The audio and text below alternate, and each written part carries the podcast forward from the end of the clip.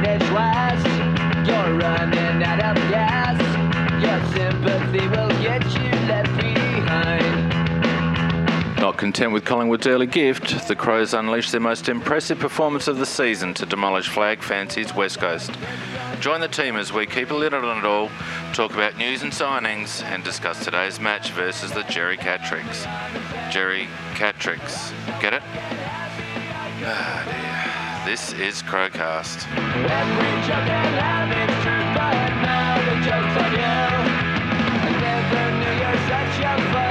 Guy. Oh, nice guys when you Okay, welcome, folks, to um, another edition of Crowcast, the um, the final one for the home and away season. Um, but doesn't it feel good to be able to say it won't be our last podcast because we'll be back for the final series this year? Um, so we have a little bit of a depleted and slightly ill. Uh, panel tonight, so uh, it won't be a long cast, but it'll be uh, full of quality as usual. So I have with me Nikki. How you going, Nick? So is this when I start singing "Good Old Collingwood Forever"? Uh, please go ahead. No. and Waffle, who I'd prefer not to sing at all. How are you, mate? I'm here, Phoenix, and I'm not going to sing at all. Not yet, anyway. It's good work. Good work. All right, so we've got a fair bit to cover, a few signings, a bit of news, and all the rest of it, and obviously um, a great game to review and an exciting finale to to look forward to. So, without further ado, uh, Nikki, we'll hand it over to you for Nikki's news.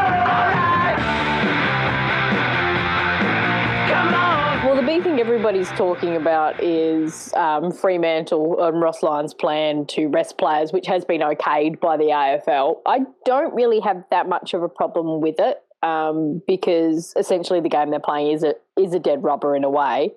You would think that GWS and Geelong might be a little bit miffed because there's implications regarding their draft position at the end of the year, um, because they're on the same amount of points as Port. But I really don't see a problem with it because it is essentially a dead rubber and it can't affect anything that's going into the finals.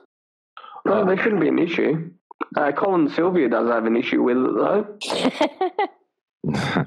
yeah, true. I mean, they never talk about teams that miss the finals, you know, sending their players away for early surgeries and all the rest of it. I mean, this is just the same in reverse, basically. So And- I, I don't have a problem with it at all. And Carlton with Henderson.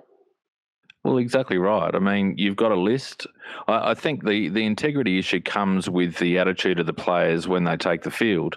And you look back at the Melbourne tanking drama and the the No, inference. no, that- no, they didn't tank, remember? No, well, that's right. But the inference was that, um, you know, they tanked because they didn't put their best foot forward on the field. Well, if Freo come out with a reserves team and, and the reserves team play um, to their to their ability, then I don't have a problem, really. And you think those players aren't going to go out there and not try. I mean, they've got a chance to actually stake a claim and say, hey, we're actually up to this standard. Please consider us for the finals. Yeah, exactly. What I would point out, because you're right, Nick, it does have a little bit of an Im- impact on um, draft positioning and all the rest of it.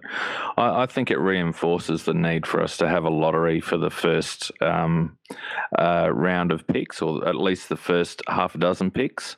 Um, it takes tanking away, it takes issues surrounding this sort of stuff away, um, and uh, I, I think it, it's a lot fairer overall. Yeah, like they do in the NFL. I, I, I quite like that system. So uh, I agree with you on that point that, yeah, that it finishing on the bottom should not guarantee you the first round draft pick. I mean, it's not going to help Brisbane. And speaking of Brisbane, so apparently Leuenberger, Aish, uh, Redden um, has expressed interest in getting out. I think there's uh, maybe Martin. And of course, they've told Adcock he's not playing on. What the hell's going on up at Brisbane? Basket case. Well, it's interesting, isn't it? Because there's a fair amount of um, talk that Rockliff isn't the most liked captain going around, and just recently, um, threw his support behind Rockliff and said people needed to take a little bit of concrete. Um, I'd imagine that there's a bit of a culture shift going on up there. Yeah, I, I think there is. I mean, Zorko backed him up to say that the report from Damian Barrett was was it Damian Barrett or John Ralph? John, oh, one of the two. Doesn't But- matter. Well, they tend to. Yeah, they tend to get stuff wrong. Um, particularly if anybody watched AFL 360 tonight on Tuesday, you would have seen Brendan Goddard actually go off at Damian Barrett for getting, you know, information incorrect. And His And uh, face it. was more red than his hair, Nicky, wasn't it? just a little bit. God, it's going to be interesting if he ever goes in the media after footy. Yeah, he does like saying coward a lot. He likes calling everybody cowards. Um, Y- yeah, as long as he walks the walk. I do think the the other thing, I mean, Courtenay Dempsey got given four weeks. That was, um, I think, pretty fair with what happened. Um, if you guys saw that tackle, which I watched it happen live, and it was um, quite shocking. Um, Yeah, pretty horrendous. And the the umpire actually reported that he, when he got over there immediately, Deledio was actually unconscious. Yeah, Um, but he's passed the concussion test, so he will actually apparently play on Friday. But what happened on social media after that with somebody who behind a keyboard thinks that what they put on the internet actually isn't real and you can't be sued for defamation etc anything to do with that i think is about to find out how wrong he actually is they might have deleted their posts etc but um, they can be quite easily tracked because there are. I know Courtenay Dempsey actually took a screen cap of it, and you can track people down that way. I do know there's um, certain Port supporter who takes great delight in saying some quite nasty things regarding Crows players um, on Instagram, and I think they might need to want to have a think about what they're putting out there because it's I've seen some of those posts and they're pretty similar um, to what Dempsey cop. But yeah, some people need to think before they post. well, that's a bit of an oxymoron right there. Port supporter and think. Oh, look, we've we've got some as well. I would say need to pull their head into. Uh, all clubs do. I mean, the guy that Yeah. you're talking about, I think his handle is Mike Turner, isn't it? And there's one other, and I mean, some of the drivel they've been posting on Danger's Instagram, and I think Sloaney's Instagram. I mean, it's not even intelligent. It's just, uh, you know, a way to point yourself out as a bogan, really. Yeah, and- Bogan. but the thing I don't think they actually realise that that's actually something that's published, and because it's published, you can be sued for defamation. Yeah, Um, absolutely. and a lot Yeah. of people don't think about that. Um, and even one of the things Goddard said today, and he said, yeah, we're aware of social media and what comes with it. Normally, you know, you let it go or you try and ignore it. They actually shouldn't have to ignore it because people shouldn't be like that. They, you know, we should actually be respectful to other people. It doesn't matter whether they're a celebrity playing football or just a person with a username and you don't like what they've said, it's no excuse for personal attacks. No, I, think they do need to be a bit resilient, given they're you know they've they've chosen a um, a role in in a public um, you know position to a degree, but there's certainly limits, and I mean people need to have a good long hard look at themselves, and if if you wouldn't say something to someone's face, then you're not very brave, you know, saying it to them anonymously over the internet, are you? And and that's always been the rule that I've tried to live by. Um, if whenever I think and I look at something I've posted and gone, or I'm about to post and think, would I say that to their face? You know, and if I think mm, maybe not, then I delete it and start again. I think that's the the best the best way to possibly um, get on by. But back to the AFL. Uh, we have found out two Geelong players who will be finishing up their career on Saturday. Um, that's Matthew Stokes and James Kelly. Is Kelly official, or because that was uh, alluded to in the article, but uh, they didn't actually. There wasn't actually any quote from Kelly. I don't think. I think it's fairly known and going to be released tomorrow.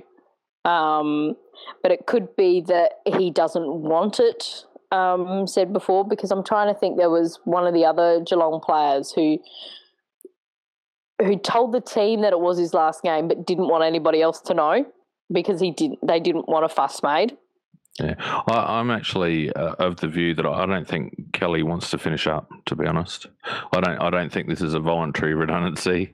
Um, I think he's been um, given the DCM. Yeah. And I, th- I think he, he might have a little something still to offer um, for another team. 'Cause, Perhaps. yeah. I, I mean, to have an ex- experience, experienced defender like him around, if you've got a young defence, True, GWS could probably offer him something, but we. You have to realise that this game isn't about Geelong's retirees; it's about Dangerfield. oh yeah, you've got to put a big sign over the over the highway and, and give out stickers with a little hashtag because that's totally going to get him to to sign on the dotted line. I don't Uh, miss the drive up that highway. I think even ninety percent of the Geelong board cringe at that. It's terrible. Oh, it's an embarrassment, and the way the advertiser responded was just as much of an um, our advertiser responded was just as much an embarrassment. It's just like seriously, Well, it's just News Corp crap, isn't it? yeah, they- they're just getting attention, and they've got the attention. Have you seen the uh, size of that Geelong advertiser, Nicky in Phoenix? Not very big. No, you basically could use it for your fish, fish and chips. And the other person who's also announced their retirement is Andrew Carrazzo. Um, so we wish him all the best for his future. But interestingly, I think the other the big news that kind of came out wasn't somebody retiring, but somebody who came back and played on Friday night in Daniel Menzel. Wasn't that just awesome?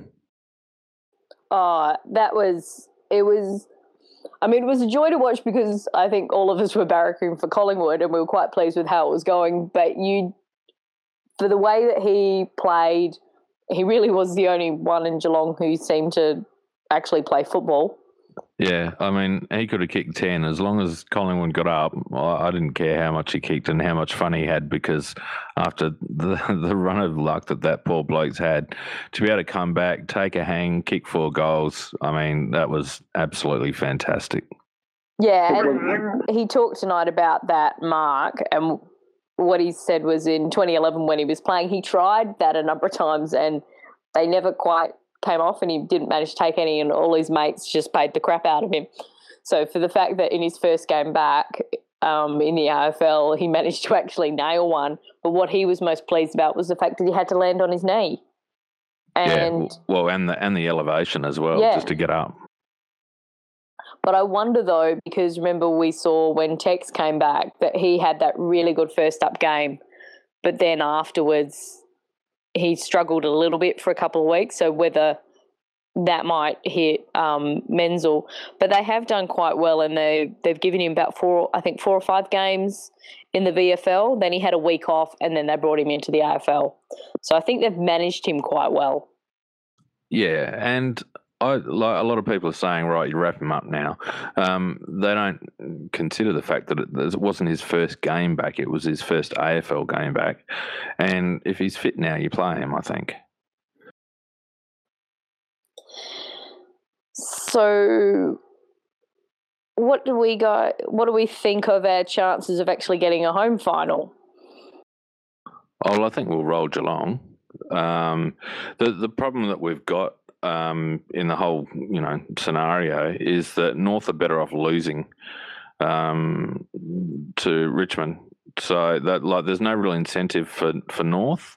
There's far more in- incentive for uh, the Tigers. So I still think we're we're uh, heading to Melbourne next week. Yep, road trip time. Interesting was they asked Jordan Lewis about what would he prefer, you know, about freshening up before finals, and and Hawthorn have been fairly good at kind of managing players and things like that. But his he actually said as a player he would prefer to keep playing. Yeah, yeah. Keep the momentum going while you're winning. Yes. I think though, uh, in Fremantle's case, uh, uh, I can see where they're coming from because I mean Geordie Lewis doesn't have to travel across the continent every second week. No. Uh, so I, I think it's good management by Freo, and um, you know they did it last time, and, and it stood them in good stead. They won that final down at um, Simonds or whatever it was called then. So uh, you know they've done it before. They'll probably tweak it a little bit, but it I, I think it's good strategy. So it's Port versus Peel Thunder C grade this week. Yeah, pretty much.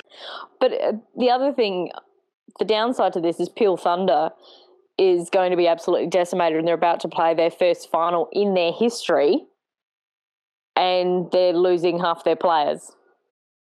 Well, that's their motto, isn't it? I mean, we avoided the Crows taking over a Sturt or someone like that.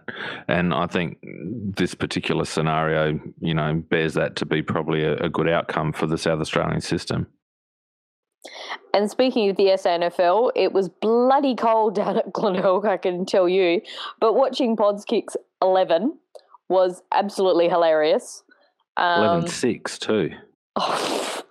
and three of, Gave those, Alloway the medal. three of those points were so kickable as well. Ropeable with him for that. Um, I was actually sitting near the Crows boys. They were very much enjoying the performance. And I have to say, one of the funniest things I've ever heard was in the second quarter, he starts running towards the bench, and one of the boys behind me, I don't know who it was, but it was one of them, just yells out, started booing, and then was yelling, Get him back on! Get him back on! Which I thought was quite funny.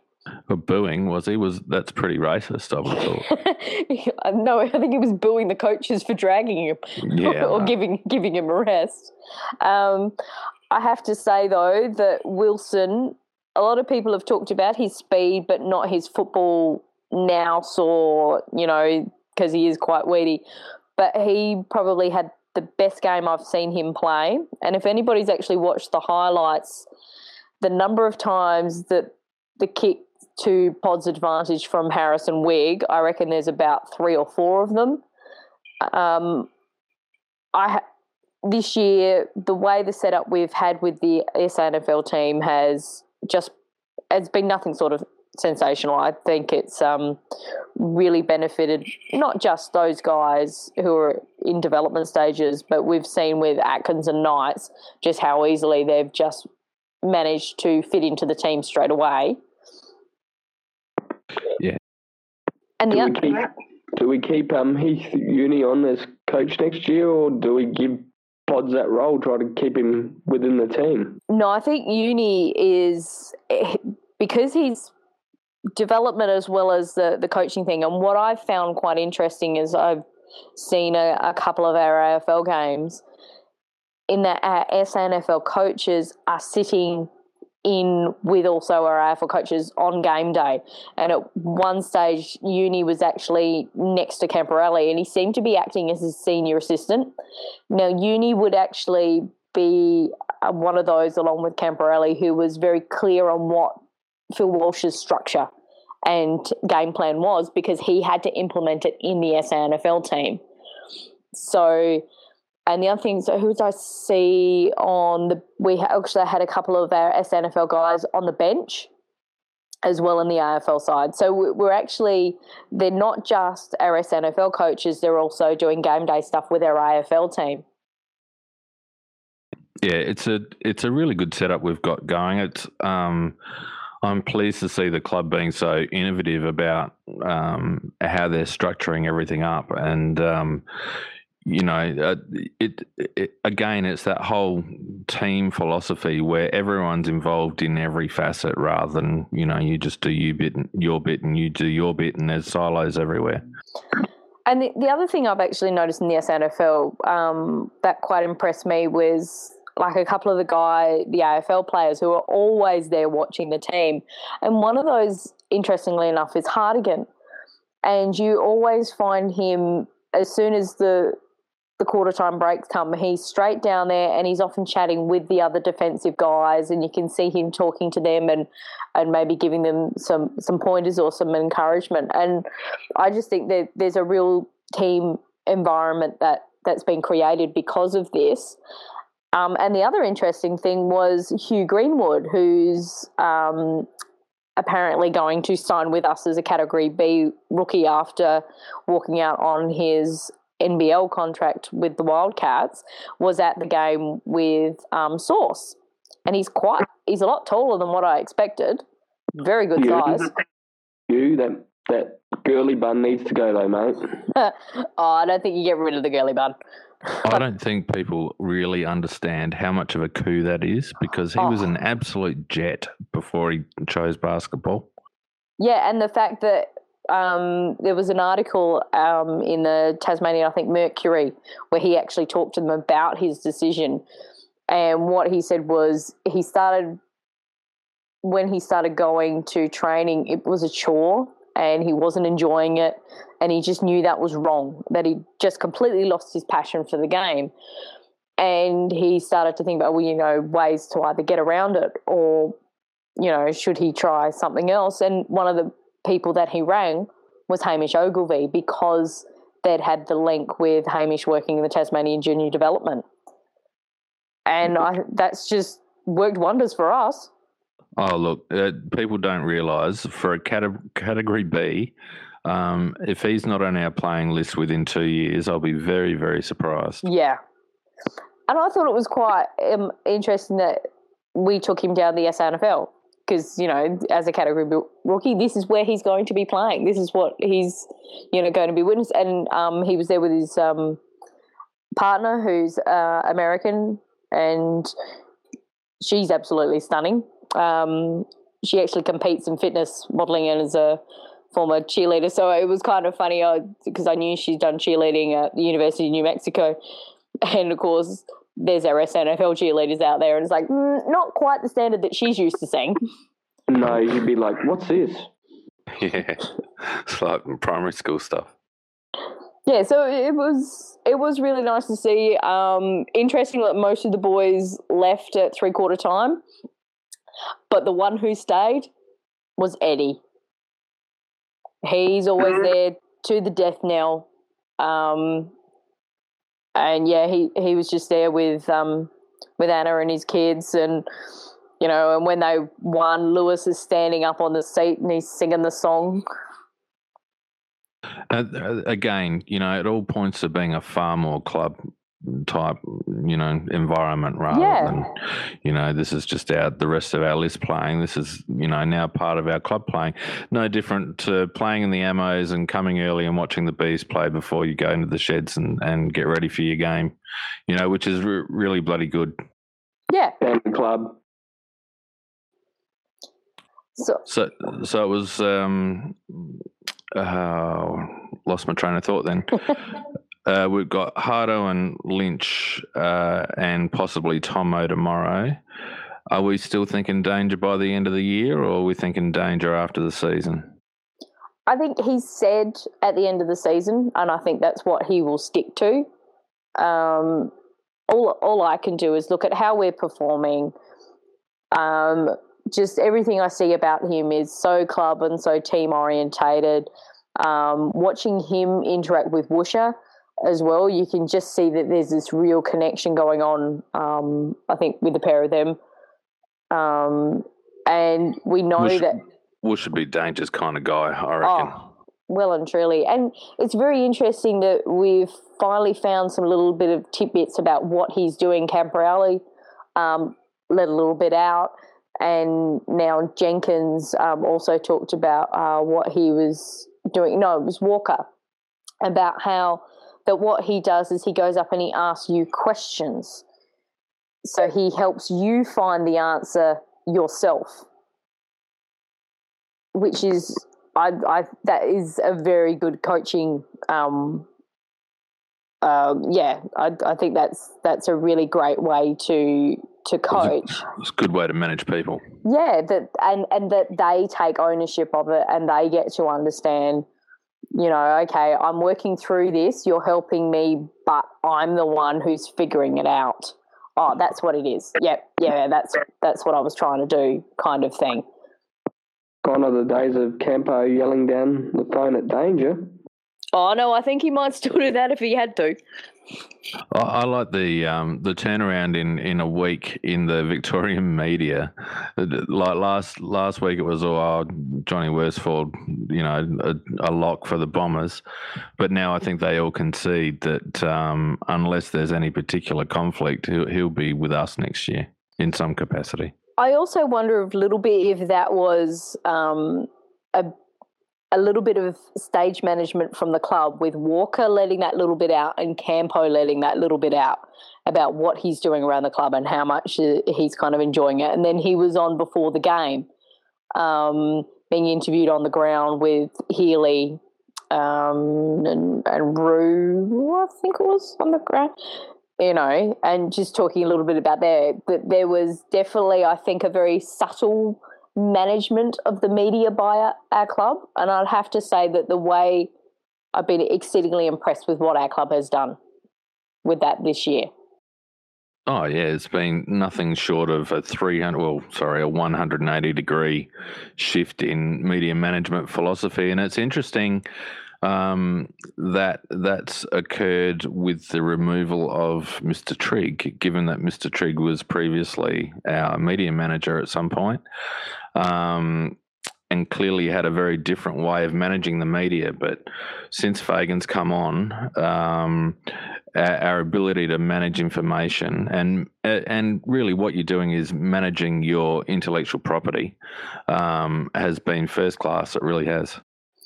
And do you notice that a lot of contract signings, we're releasing this little short video clip that here's the quotes, we've put it in the media release.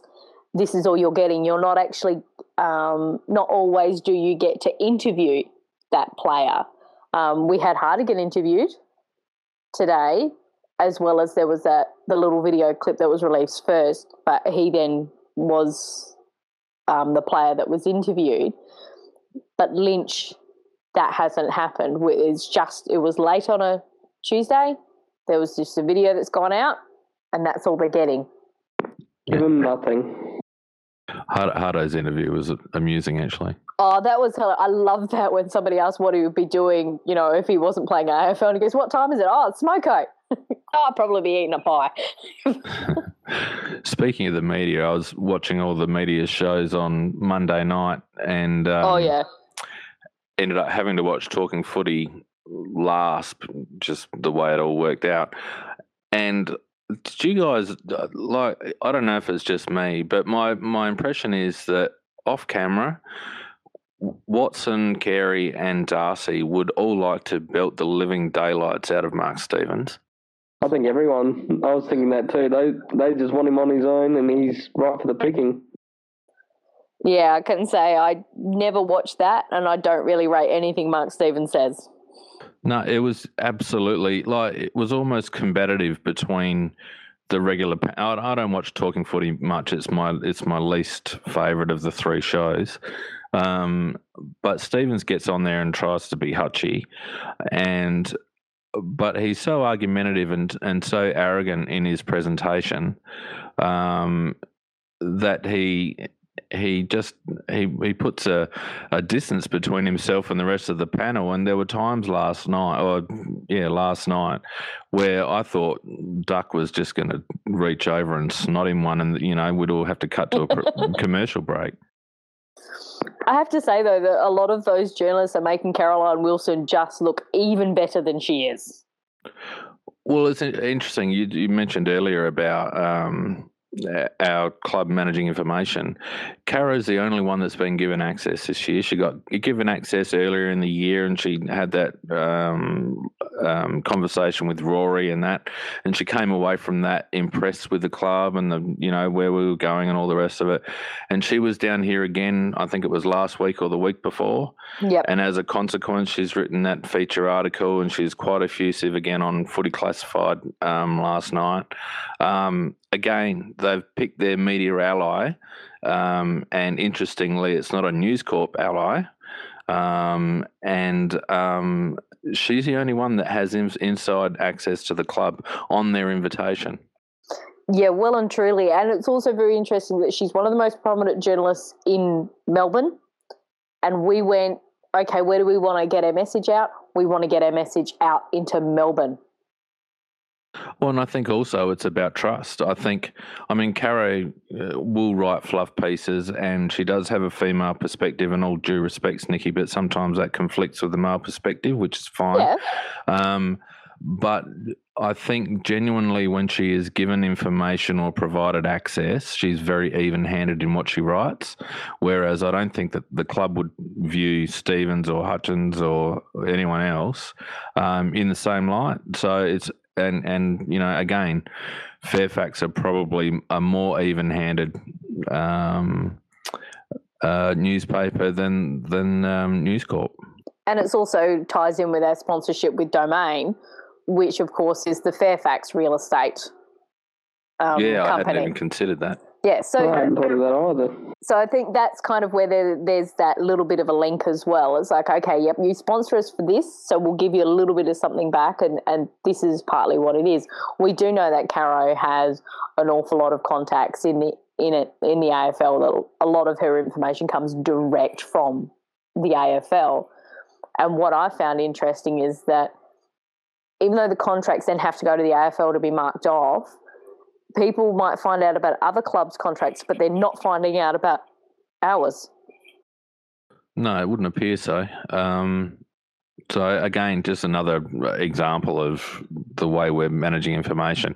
I've got so much more confidence in in our administration, and we are going to make mistakes um, on occasion, but um, we, we carrying ourselves in a far more professional manner this year than in, in the past. And then there's our team and what they did on the weekend. Yeah, so let's. Uh, I gather that's all the news, Nick. I think that's that's the main sort of talking points that have been up and around. All we care about. Yep. Yeah. Yep. Yeah, let's talk about the shellacking. Then.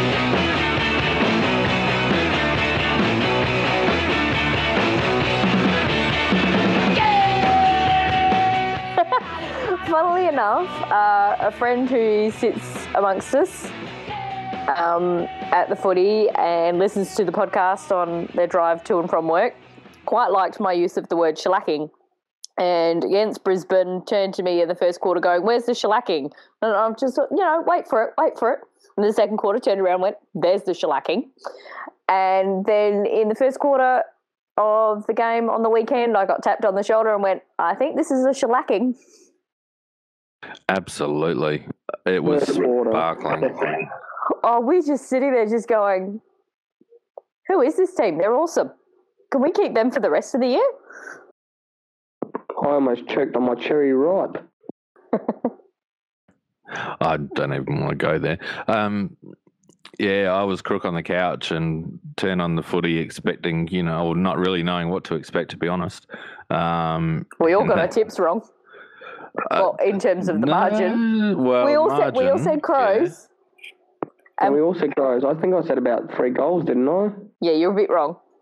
I think me and Skipos might have also mentioned that uh, Collingwood were a good chance, if I remember correctly.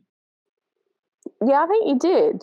Yeah, I just thought I'd slip that in. Nicely done. But no, it was it was fantastic, and no doubt West Coast were a little flat. Um, but n- nevertheless, uh, what we were talking about in our in our preview last week really really bore out. We we did um, control the midfield.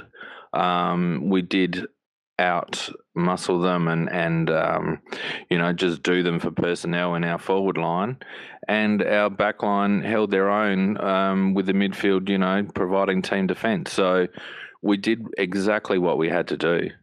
And it was only it was only when that midfield dropped off that little bit and West Coast picked it up that that's where they were getting that cleaner ball coming into the forward line. Sorry, Waffle, you going to say something? Yeah, complete 360 compared to four weeks ago in the tragic circumstances, but you wouldn't think that that was the same team that had played West Coast prior. No, no, it was. I mean, you know, clearly chalk and cheese, but you know, and uh, again, it highlights that they're they're using JJ more effectively now. He's obviously gaining more confidence, working closely, as he said, with Podsy Adley, and there's still a couple of times he could have probably jumped into the ball to take a couple of grabs, but overall his positioning is much better. Um, he's a lot more confident closer goal. I was listening to Rory Sloane on Triple M this afternoon saying that they've really simplified things for JJ now, so he's got less things to think about, um, which I think is perfect um, and um, just complements the rest of that forward line so well and allows us to get out the back of those high presses. And the, the two, those two marks that he took in that first quarter against completely undersized defenders. I mean, no matter how good Hurn is, he's not tall enough. Yeah, well, I mean, they didn't have one. They had McGovern, and he had to go with Tex. So yeah, but yeah, I mean, uh, arguable whether McGovern would have um, been able to stop most of those possessions from JJ anyway, um, because again he was he was well out the back of their defensive zone, and um, you know it would have been one out with McGovern out of position, so it was good. Now I know a lot of people are having trouble picking uh, on the board their their top five players for the game because there were so many that played well. Now, one who didn't get a lot of possessions as such, but I I was really mindful about watching his work rate was Riley Knight, and oh my god, that kid can run and run at a fast pace, which is what I'd been told he could do, but you never quite saw it. But the he's just got this instinctive knack to know where the football's going to be and he might not got a possession stat, but he's often very good at providing either the little block, a little tap. He's just a clever footballer mm. With a huge endurance.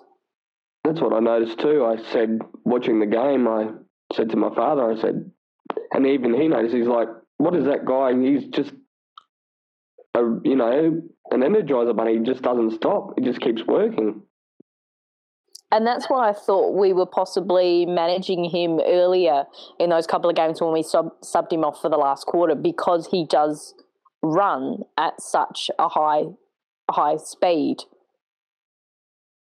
Yeah, and again, he's you know last in the midfield rotation, so uh, as as he gains more confidence and more games under the belt, those little blocks and shepherds and taps and that are going to become clean possessions um, as he asserts himself more on games. Um, and he's going to be a weapon. And the number of times you actually looked up when they were kicking into their forward line and going, hang on, oh, there's Riley Knight as well.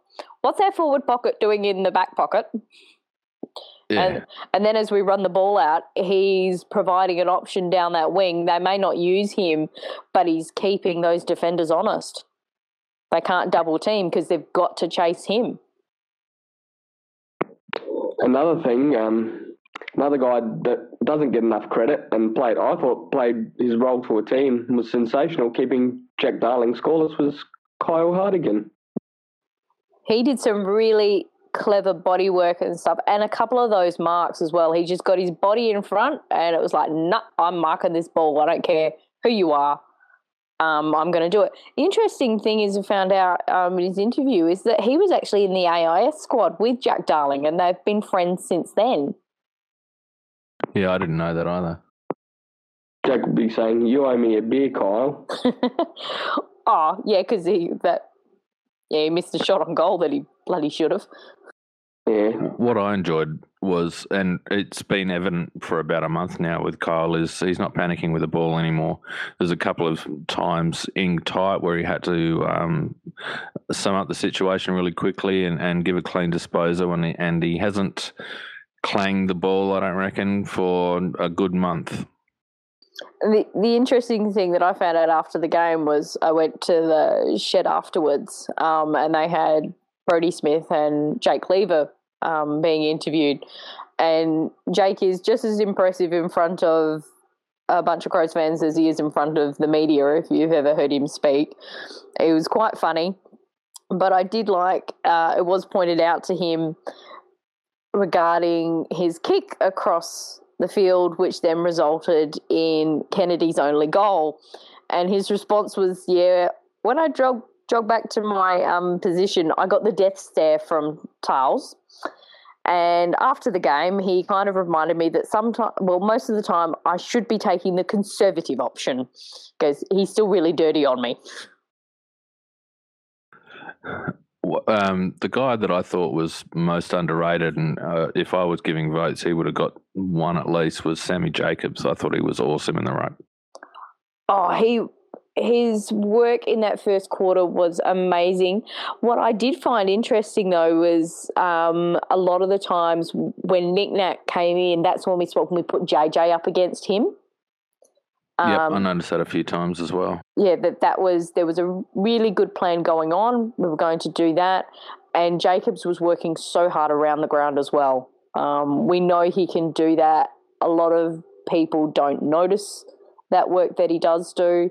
Um, I mean, he just spends ridiculous amounts of time on the ground for the amount of running that he does, and no wonder they've given him the nickname within the club, club of tall mid. For anybody with the question, sauce, cupboard or fridge, on the ground, thank you. nice.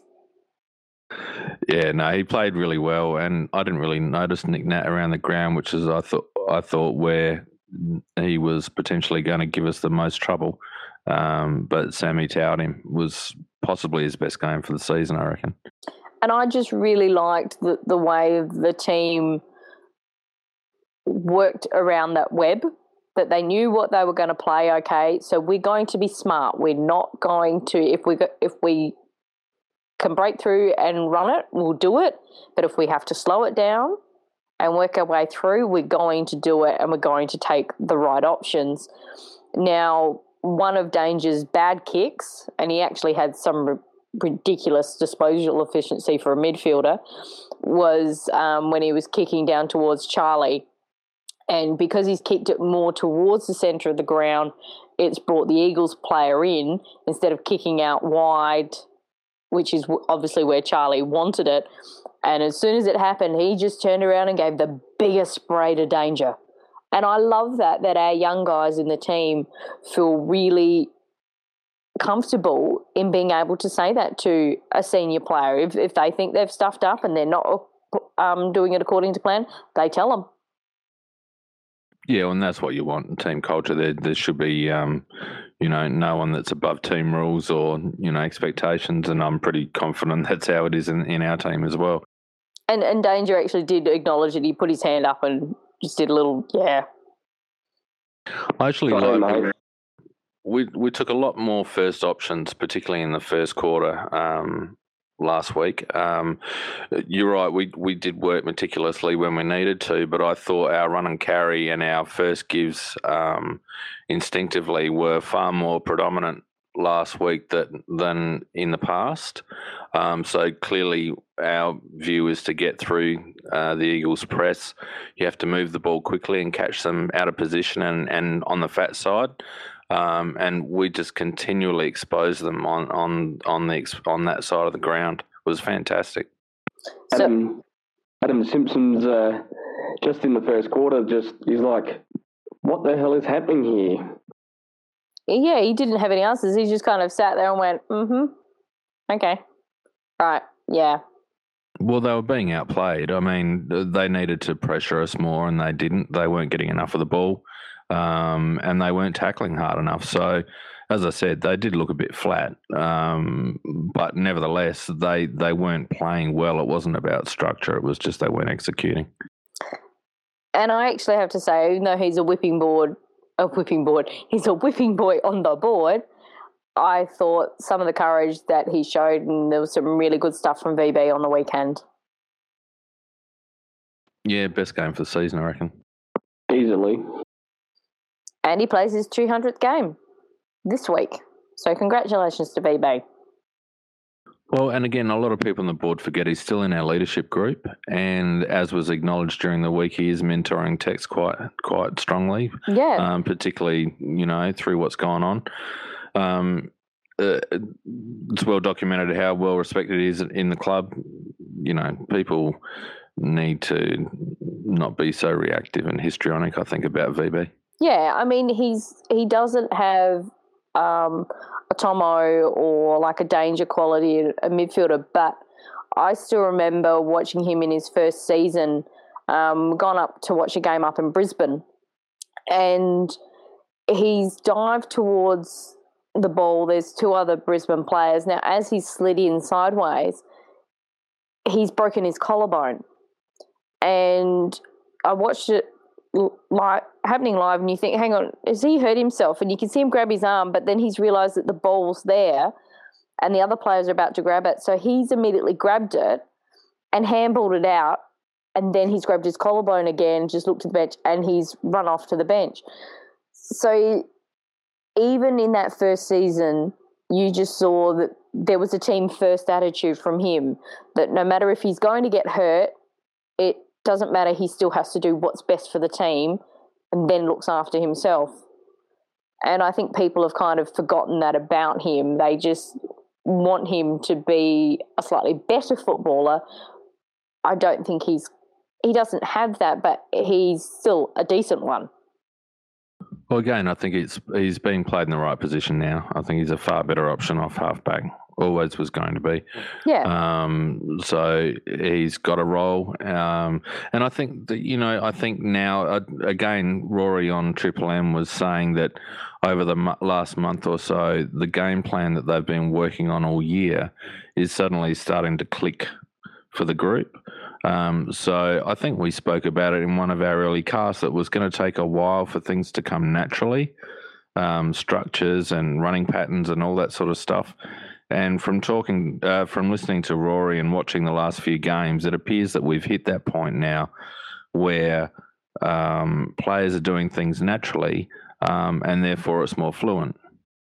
Yeah, agree.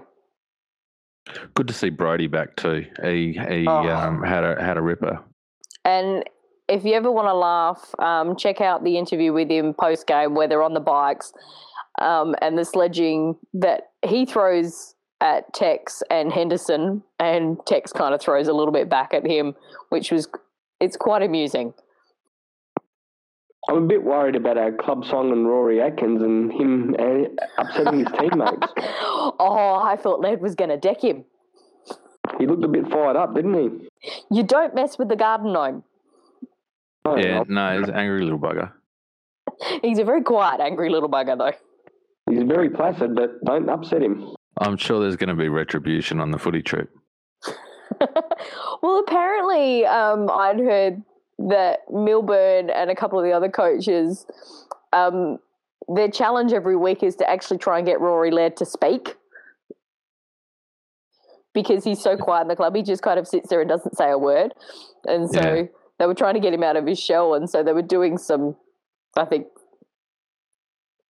He lets Amuse- his amuse- do the talking. try, I think they were doing some amusing little things to him just to try and get a reaction out of him. So, Yeah, they got one. yeah. But Atkins is a pest. But a lovable pest. Yes, a lovable pest. So mission accomplished, and um, we're in the finals again for the first time for a, for a couple of years. Um, and what a way to do it! I mean, I didn't subscribe to the, uh, you know, if we if if we didn't win the last two games, then we fell in because my view is, well, we won enough games to be there, so Yeah. we didn't fall in. We were there, um, but nevertheless. Um, having momentum um, going into this final game at Simonds, um, which we'll get onto in a sec, um, is really pleasing. It sets us up for a, hopefully a quite a successful final series. So it was a case of all played well. Yes. Can't think of anyone who didn't.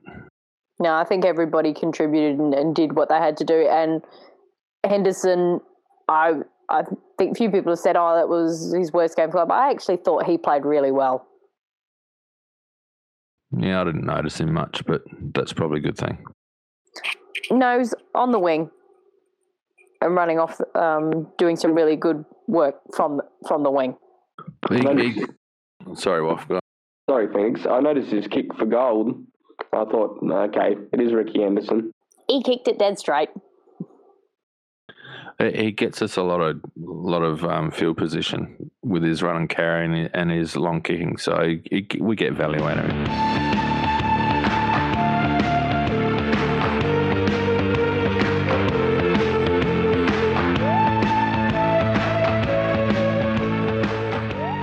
Let's move on to what could be an absolute joke down at Simonds Stadium this week. Yeah, it is going to be interesting after that performance from Geelong. I mean, I wasn't impressed with them the week prior. Um, and I thought they hadn't been playing that well. And then just to watch them look so lackluster up against Collingwood. Now, Collingwood were always going to step up a little bit after what had happened the previous week. But that was, yeah, I'm just sitting there watching going, that's a team that really doesn't care. Yeah, and they're not too worried, Nikki, because they're going to recruit half half of the AFL next year anyway. So I'm still trying to figure out how they're going to manage to do that and give everybody um, draft picks or players. Yeah, I it, it smacked of a team that is that had run out of steam basically, and God, who who could blame them after the run that they've had? And you know, the blokes can't keep going on forever. No, Um, but clearly, it's just a bridge too far this year, and it'll be interesting to see how they manage to transition to a rebuild. I, I um, think their their problem is, as it was highlighted after the game, the fact that those players in the 25 to 29 year age gap, they're the ones you need to step up and be the new leaders. They've only got five of them really, and two of them may not be there. if Wayne Carey had his way, on as he was saying on Friday night, if you're 30 over, 29 over, you're gone, which upset Mr. Ling a bit. And Tomo, Yeah. But he's right, you know. I mean, Wayne is always very black and white in his comments, but his comment alludes to their age profile, and, and their list profile at the moment is all over the place. Um, they've got huge holes, not only positionally, but also just in their age profile. So they've got a bit of work to do. But I mean, this always happens after you have an extended run. You hang on to your players as long as you can. Brisbane had the same issue. Um, and I think it just goes with the territory. Um, Hawthorn seem to be managing it okay, but they'll they'll have a dip when you know Hodge and Mitchell and that give it away, and and a couple of their key defenders. So, you know, I don't think anyone can be critical of Geelong. They've been a fantastic team for a long period of time, um, uh, but some of their supporters just need to remain in reality. Yeah, so I'm going to be interested to see what they, how they turn up to play this week. Um, we do know that there's a one, maybe two, definitely um, retiring. There might be some others. So is that a way to farewell them? But I did kind of. I'm disappointed in the Geelong crowd with what they did with Enright's last game where they just walked out and didn't hang around because they weren't happy with um, the team losing. I mean, when a champion of a club like that re- retires, you or for their last game, you hang around regardless of you know what's going on. So whether there will be a reaction like how we saw Collingwood play, I think there's a bit unknown for our team. I don't, I don't think there'll be the same sort of reaction as as Collingwood because Collingwood, I think, was stung to restore a little bit of pride after Pendle's comments, etc., etc., the week before. Whereas the, these guys are bowing out; they've got nothing more to prove. Um, I think they'll give a good showing, um, but I don't think they'll have the energy against a young side full of run heading into a you know a finals campaign. So I'd expect that. Um, you know, we'll probably get over them in the second half. And I, I think they don't quite have the back line to really match up on our forward line. To a, we're to a too quick, I think, and tall. Well, we, Well- we've got that perfect combination that's going on at the moment. I, I don't know uh, how they're going to deal with their versatility. To be honest, I mean, Yeah. we've got you know we've got so many different options, and they're all different types of players. Um, we'd probably we've got a top five midfield um, and a, a solid defence, which is really all you need against Geelong because they haven't got a hell of a lot of firepower anymore. Um, so again, you know, unless Selwood decides to grow an extra leg, um, he doesn't have a huge amount of support in there anymore, and I don't, I don't think they've got the defence to really carry us. Harry Taylor looks like he's already getting ready for Mad Monday. Um, and there's not a hell of a lot else down there. Maybe Mackie is in decent form, and that's about it, really. Geelong's only playing a feeder club, though. You're very spiteful tonight. you Waffle. You've been- are. have you been reading the Geelong bloody Dangerfield thread too much today? No, I don't go on the Geelong board for that for that reason. Yeah. Probably a Uh, um, smart move. I must say for our listeners too, we don't have a board talk tonight for whatever reason, but I did spend a fair amount of time trying to get uh, the Greek spice from Geelong onto our on onto our um, podcast tonight, Malepi. Oh, I thought you meant Ouzo. no, she with the uh, copy paste Telstra disclaimer on her signature. Um, but yeah, no dice. Didn't want to put her money where the, where her mouth was, so um, n- never mind. Ah, well. Their loss. Well, you know, uh, the, it would have been fun and good natured and all the rest of it, but I think you know, uh, people people who are quite strident in their in their views. I mean, she's no disrespect to Alex, Alex, but she's certainly their board's version of Alex. Just in ter- just in terms of um, you know the depth of posting. and flip flopping back and forth. In the words of Celine Dion, Phoenix, my heart will go on. yeah, that's right. So, But, uh, so what do you think? Because what I really want to see um, from our team is a build on from what we did last week. We, we, we do really want to see them just keep working that game plan and perfecting it, but also with like what we did where we counteract West Coast game. So we play our game, but also counteract theirs. I think it's important for the group to win at Simonds. Um, the the knock at the moment on our form line is that we haven't beaten a team of any note away from home. And whilst Geelong are probably not on current form a team of any note, it's well documented how difficult it is to win down there. So Yeah, it is. um, Rory on Triple M again alluded to or acknowledged how difficult a road trip it was. So I think they would be aiming for a good showing and, and a and a win, just as another little feather in the cap um, and another little momentum builder, irrespective of the other results. Um, you know, going into the finals. Can you guys see any changes made to the team, or will we go in unchanged? Unchanged, unless we have to make a force change. depends on how they set up. I'm just, I'm assuming that we're going to have Talia on Hawkins, who doesn't look interested at the moment either. Um, probably Jakey Lever will take Mitch Duncan, I reckon. Um, Hardo might be the one, maybe just from a matchup perspective. I don't know who else, although Nathan Vardy, if he plays, is probably someone that Hartigan might match up on. And who's on Menzel? Rory Laird,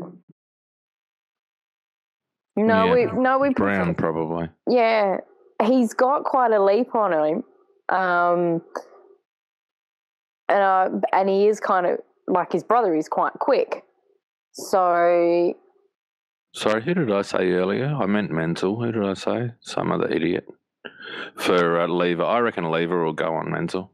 yeah, he could do that with those go go gadget arms. Yeah, and he's got enough pace and good positioning, so. But yeah, so Hardo might drop out just on matchups. They might bring Cole Cheney in or, or uh, you know, another mid-sizer. But aside from that, unless someone needs resting for sore spots, you wouldn't see it. I think we should rest at least, at least half a dozen players because we've on- we're only going into finals and we've got you know me- bit of momentum. So Uh, you're having fun tonight, aren't you? I'm having a ball. Yeah, you're very. You, yeah, you need to have a drink. I need more than a drink. That's for bloody sure. What else do you need, mate? He needs his coffee again. A rabies shot probably. A rabies shot. A cherry ripe. Yeah, cherry right. I need chocolate. You're right, Phoenix. I had chocolate just before. Bullshit. I had a packet of Tim Tams today. I'd like to send a shout out to Foodland, who currently are running specials on Tim Tams. It's a very dirty trick. You're just upsetting me now. I might have to go to Foodland now. Two forty nine. I'm going to raid the uh, the cupboard when I get off here. And they are one of um, the club sponsors still, aren't they? I don't care, but yeah, why not? so yeah, I, I reckon we get up uh, over the weekend. I, as I said, I think uh, Geelong will make a good showing of it for the first half, um, but I just don't think they've got the legs or the um, or the capacity anymore to um, match us. Um, so I think the feeder club will get up probably by half a dozen goals in the end. Yep, that's my margin too. Half a dozen. Yeah, I'm quite okay with that one. Hmm. That was easy. Yeah, we all agree. Hang on, what's going on? We're agreeing. This is weird. And I, I actually uh, was pleasant there and agreed. I'm sure if Dan Danos could phone in his um, his selection, he'd also agree. Oh, and also we have to give a nice little shout out to the return of Peter J, who came back just in time, whilst Rory Atkins is playing very well.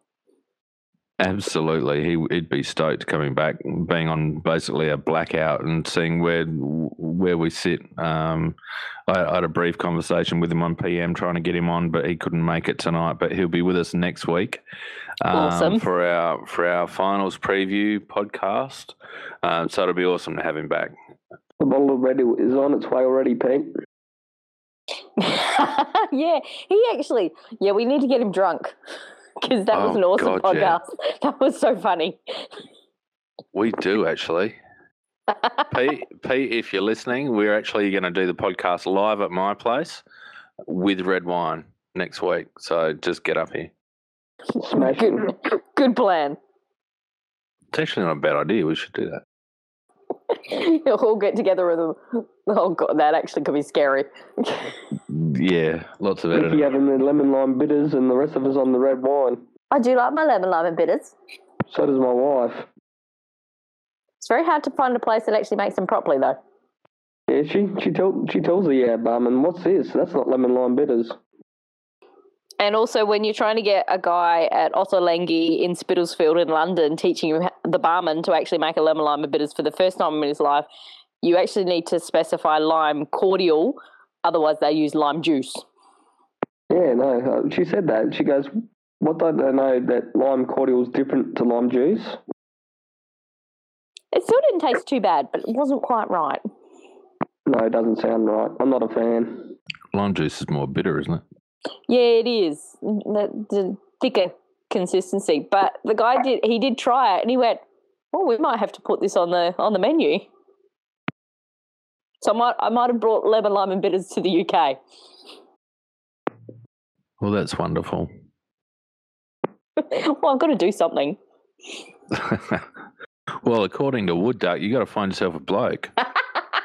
oh, that was funny. They're just headaches. I, I thought the thread was going to explode when he said that. So, oh no, I'm I'm out now. I'm I'm out. I'm sitting back with popcorn. I, I did quite like. I did point out that my um that my mum and dad, who do read the board, would be most amused by that. And sure enough, I got a like on that post from my mother. Yeah, I was waiting for Jenny to come in and lay the smack down, literally. I know Yeah. she, she she knows I can look after myself. I, I was baiting Jenny when I said the the initial comment about once I get married, Marty doesn't get any say at all. no, That was specifically. Jenny bait. I think she's probably having too much fun over in the Asada board. Yeah, she's got to get over that. Oh no, it's So- fun over there. Yeah, but that's her own little addiction, which is kind of ironic. Yeah, fair enough.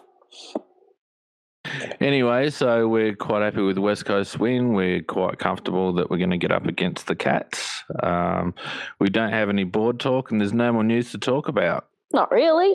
So, should we have a party or should we get off? I I'm think. having subject quiz. Don't you need to go to bed? Yes, I thank you, Mum. Um, Incidentally, that was actually my nickname when I played football. Oh, that uh, that doesn't surprise me in the I slightest. call You my know wife that. that occasionally. it took him half the season, and then one of the girls turned around and she goes, "You're such our mum." And even though there was girls on the team who were older than I am, yep, the nickname kind of stuck. I got to be mum for the rest of the season. My lovely wife says, "Where would you be without me?" And I said, "I don't know, Mum." Wow. The- Waffle, you and I need to go out to the pub and just have a chat about, you know, it's- I'm amazed Just- he's still married. Oh, is she? I'm just You- banging you my head against the microphone here. You obviously have a very, very, very patient or understanding wife. Oh, she deserves it. Oh no, I am. I I am for her work. Oh dear. Right. Well, with uh, special thanks to Waffle's wife and Nikki's imaginary friend, and I don't That's know who I'm put it- thanking. Uh, I'm we'll, just trying to think uh, what I'm going to call my imaginary friend. Milko. Milko, Yeah. Okay. please Don't- don't explain. Yeah, I know. I don't think I want him to explain. No, I do. What? No, don't don't ask me to explain. It's my tormented childhood, Phoenix. Oh God. And you I- me. Right. Okay. We got to stop now. Yeah, yep, no, that's enough. Alrighty. Well, thanks guys for your time. Um, we still managed to get it over an hour, so that's pretty good. Um, and um, yeah, we'll. Uh, thanks again for your time and your input, and we'll see you at the footy. See you soon. Bring on the finals.